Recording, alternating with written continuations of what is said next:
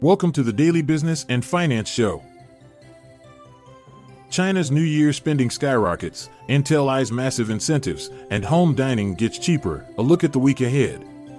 EU prepares to fine Apple, lithium demand slows down, and weight loss drugs trim grocery bills. Plus, earnings reports from Nvidia to Walmart on the horizon.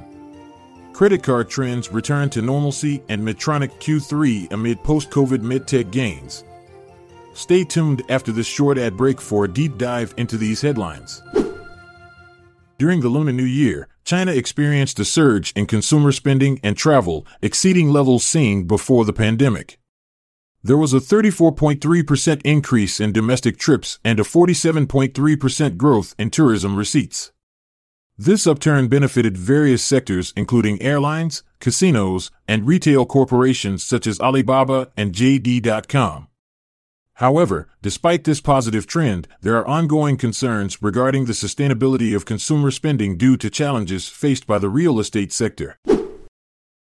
Reports suggest that Intel is currently negotiating with the Biden administration to secure over $10 billion in subsidies from the 2022 CHIPS and Science Act.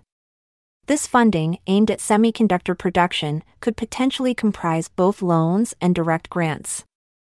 It's also anticipated that other firms in the semiconductor industry, such as Taiwan Semiconductor, Micron, Texas Instruments, and Global Foundries, will be recipients of these subsidies. Inflation is on an upward trend, with the Consumer Price Index for January showing a 0.3% increase. This has had a significant impact on food prices. Despite this, KeyBank's research indicates a possible deflationary period for the food at home category by July 2024. This would mirror the events of 2016 to 2017 when prices in this category fell and consumer spending rose. Retailers like Walmart could stand to gain from such a scenario, as they have traditionally experienced sales growth during these periods the European Union is poised to impose a penalty on Apple amounting to 500 million euros, equivalent to $540 million. This fine is due to allegations that Apple prevented other companies' applications from alerting users about less expensive music streaming options available on its App Store. The probe into this matter was initiated in the year 2019 after Spotify lodged a formal grievance.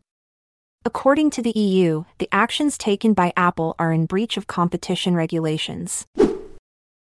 Albemarle, recognized as the globe's most substantial lithium producer, has reduced its global demand prediction for lithium by a tenth for the year 2030. This is due to a less rapid shift towards electric vehicles in regions like the United States and Europe than initially expected. The firm cautions that the present low prices of lithium are not maintainable and must increase to encourage essential supply investments. A Morgan Stanley survey reveals that 12.3% of households include a member who uses weight loss medications such as Ozempic and Wegovy from Novo Nordisk, or Mounjaro and Zepbound from Eli Lilly. Initially, these households experience an increase in grocery expenses. However, after starting the medication regimen, they observe a decrease in spending by 6 to 9%. This reduction is primarily due to decreased purchases of snacks, pastries, and ice cream. In the upcoming week, the spotlight will be on earnings reports from a diverse range of sectors. From the tech industry, we'll hear from NVIDIA and Palo Alto Networks. Retail powerhouses Walmart and Home Depot are also set to share their updates. In healthcare, Moderna and Teladoc Health will provide their latest figures. Turning our attention to medical devices, Medtronic is expected to release its report. Real estate firms Realty Income and Vici Properties are also on deck for updates. In the electric vehicle market, Lucid Group and Rivian Automotive will offer insights into their performance. The mining sector won't be left behind with Newmont and Pan American Silver Corp readying for updates. Energy sector news will come from Chesapeake Energy, Dominion Energy, Suncor Energy, EOG Resources, as well as Cheniere Energy. For entertainment enthusiasts, Warner Brothers Discovery is set to provide sector insights while Etsy and Wayfair are geared up for e-commerce trend updates. Lastly, but not leastly in financials, Main Street Capital along with Blue Owl Capital are anticipated to deliver their respective updates. In January, there was a rise in credit card delinquency and net charge off rates, exceeding the levels seen before the pandemic four years prior. The delinquency rate saw an increase from 3.1% in December to 3.24%. Concurrently, the average charge off rate experienced a leap to 4.21%. Despite these increases, there was a minor dip in credit card lending, yet it still demonstrated an annual growth of 9.9%. Industry analysts indicate that due to macroeconomic conditions, issuers are becoming more stringent with credit and predict a deceleration in loan growth for the year 2024.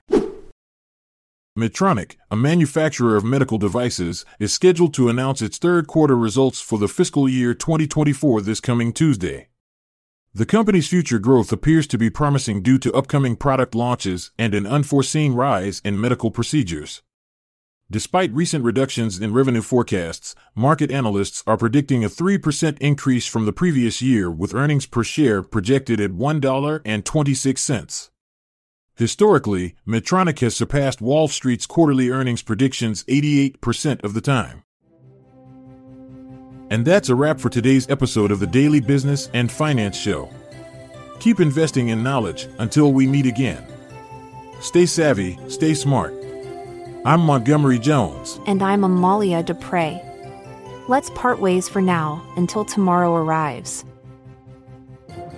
This content is sourced from the Seeking Alpha website, so support our podcast by becoming a Seeking Alpha Premium subscriber. See the show notes page for links to sign up. This episode is produced by Klassic Studios. This podcast provides information only and should not be construed as financial or business advice. Check out our other podcasts in our network at klassicstudios.com.